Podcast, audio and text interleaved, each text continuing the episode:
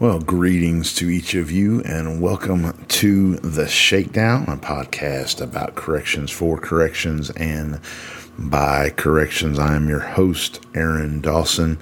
Good to be with you uh, yet again as we continue uh, talking about the incredible career that is corrections. Maybe I should say challenging career that is corrections. There are times where it is incredible and there's times where it's not so incredible, but it is consistently uh, challenging.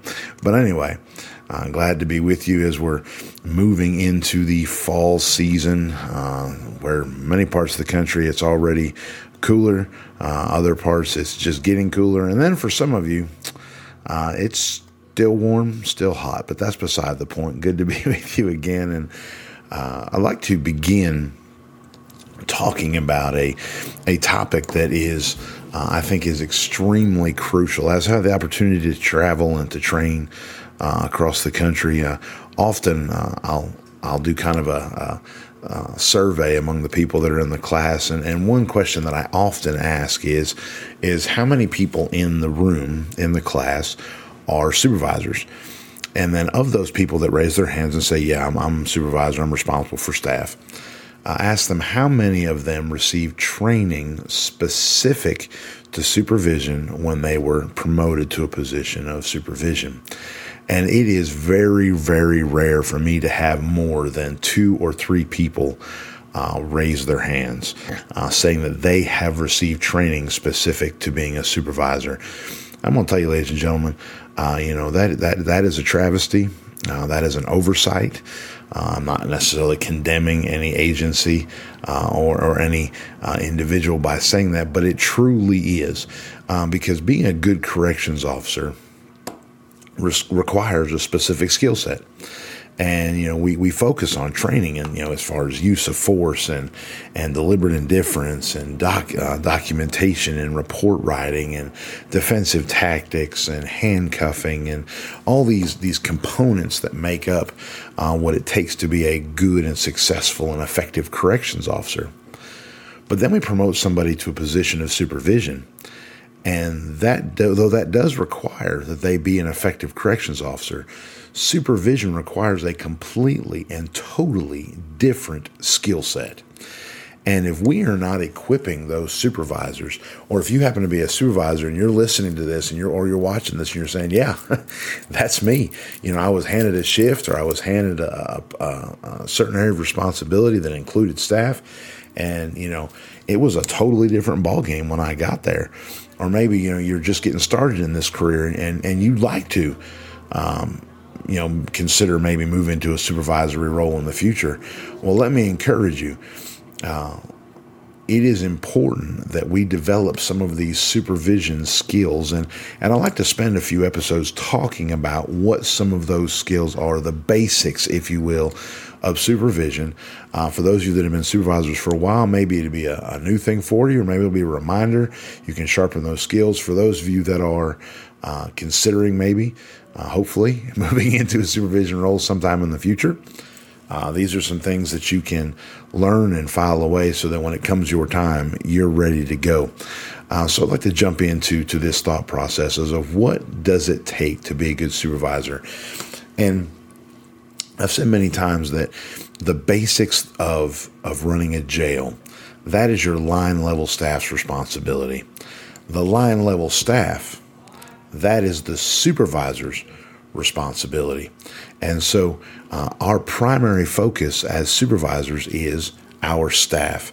And uh, one of the primary responsibilities as far as that focus is, is making sure that they have what it is that they need.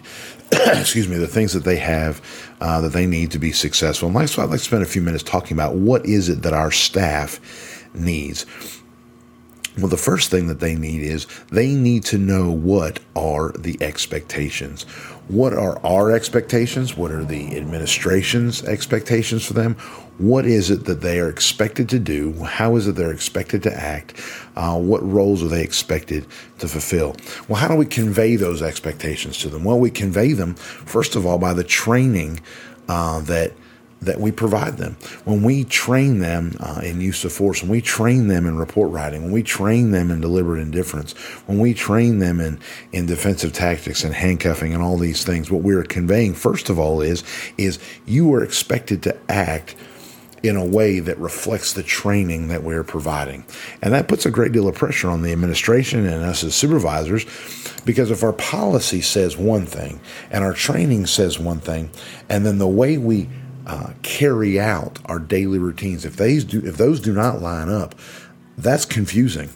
We're conveying on one hand with our training, these are expectations, and then we're conveying in real life. Well, I know that's what it says, but that's not how we do it.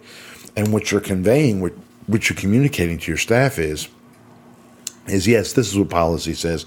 Yes, this is what the book says. This is what the inmate handbook says. This is what the training says. Um, but we just we just make it work uh, however we need to. And what that communicates to that officer is okay, even though I'm told to do this or I'm trained to do this, I have the freedom to decide on my own how it is that I need to act and how it is that I need to conduct myself and how it is that I need to carry out my day to day activities and responsibilities, which is not the case um, because if they act outside of policy, uh, number one, it's going to result in some disciplinary action. But number two, that takes them out from under the umbrella of uh, qualified immunity uh, when they act outside of policy. And if we are encouraging that, that's on us. So we can we communicate expectations uh, through the training that we give them, and we communicate expectations through the information uh, that we that we uh, present them with.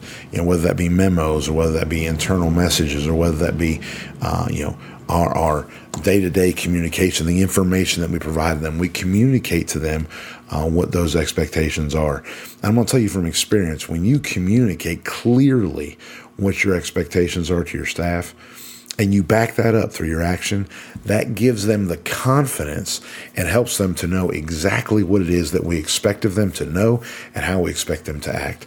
I've often said that it is it is a fitting testimony to a supervisor that let's say they happen to be out of the building, maybe they have an errand to run, or maybe they have a transport to do, or maybe they're they're sick or, or they're on vacation. They're not in the building do your staff know how to conduct themselves? Do they know how to function? And would they do it the same whether you're there or not? If the answer is no, then it is a very real possibility that we have not been effective at communicating what it is uh, that we expect of them. So the first thing they need to know from us is is they need to know what our expectations are uh, from them. And so that leads us into the second thing that we need to provide that our officers need from us, and that is encouragement. That is encouragement. Question Are our officers doing what we want and what we expect? Are they doing, are they meeting that expectation that, that we've just talked about, that we've put out there for them in our training and our communication, the information? Are they meeting that level of expectation?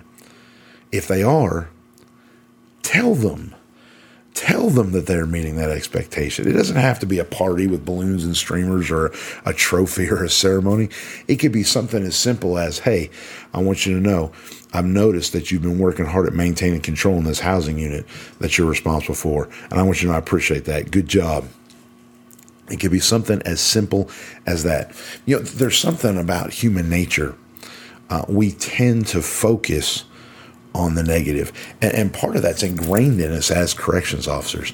I mean, if you if you walk through a housing unit or you walk through a, a pod or whatever layout your jail is, and you're looking at these housing units, you're looking at the inmates.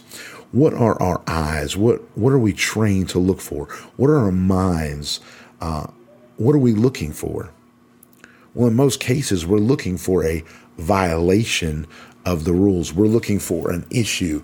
We're looking for a problem that we need to address so that it doesn't spin out and, and, and grow and fester and become a bigger problem or a bigger issue. And that's ingrained in us to look for the issues, to look for the problems. Well, the issue or the problem with that is, is when we take that same mindset to our staff and we're looking at our officers, we're looking at those people that we're responsible for. If we're not careful, all we are looking for is the negative. All we are looking for are the issues or the problems. If there's no issue, if there's no problem, fantastic. We rock on and, and we don't feel like there's anything that we need to address.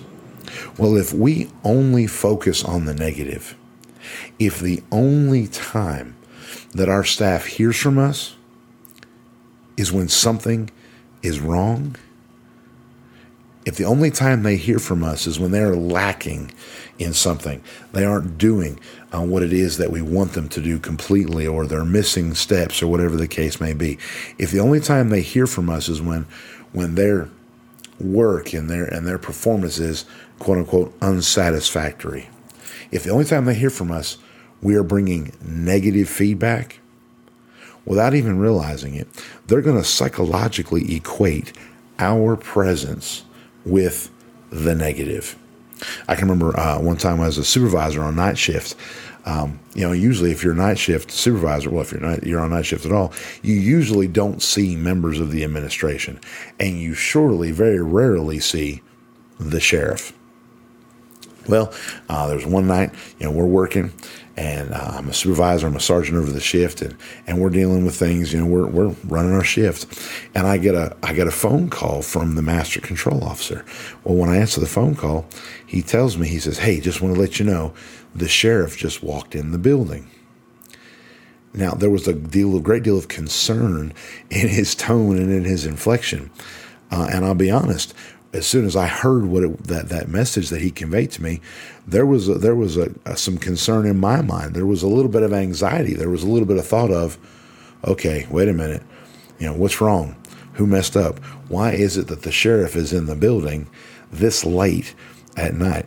Well, the truth of the matter is, uh, she had simply stopped by uh, to pick some pick up something that she left in her office earlier that day. She was fixing to take a trip. You know, she needed to get this item, and so she was just stopping by. And so she came to the jail.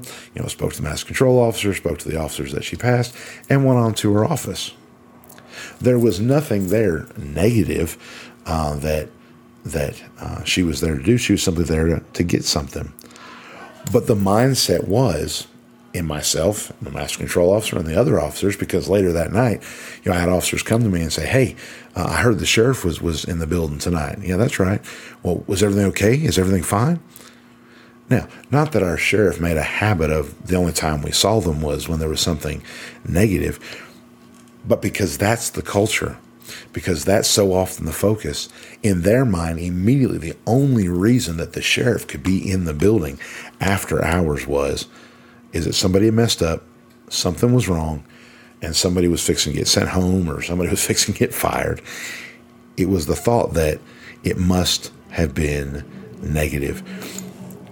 When we interact with our officers, when we call them to our office, when we stop at their workstation and we communicate with them, do we make a habit of coming by simply to see how things are going, see if they have any questions, see if they have any issues that we can help them with? Or do we simply do we come by and say, "Hey, you know, I just wanted to check on you and see how things were going." We need to make a habit of encouraging our staff members.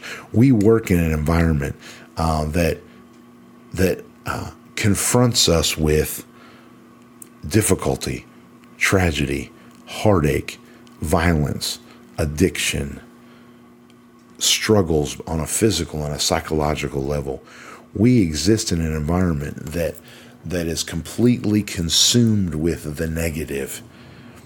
And as every one of you know, it is very easy. It is very easy for us to fall into a a cynical spiral where our view of, of work, our view of people, our view of the world, our view of life is negative. Well, our officers are fighting that same battle that we are. And for some of them, they're also experiencing difficulty in their personal lives. They're also experiencing difficulty in their families and in their finances and, and so forth and so on. So not only are they coming to work where the focus is, is often only negative, but they're also experiencing some issues at home in the quote unquote real world. Would it not make sense for us as supervisors as being that we're responsible for our staff, uh, encouraging them and saying, hey, I just want you to know I appreciate the work that you do. I appreciate what it is that that you bring to the team. You know, I, I took note of the fact that you did X, Y, or Z, and I want to say, hey, high five. As one guy used to work for me say it all the time. I want you to know I appreciate that. So these these two things, and and hopefully we'll continue uh, next week talking about this. But these two things, imperative things that our staff need.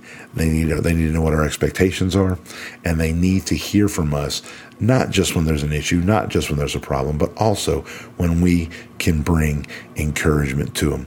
Well, guys. I hope this uh, this just stirs up some thoughts. Uh, if you've had some thoughts about it, you want to shoot us an email, uh, you can shoot us an email at shakedown, uh, the shakedown at jailtraining.org. Love to hear from you. Um, um, but in the meantime, guys, stay sharp, stay safe, stay vigilant. Godspeed.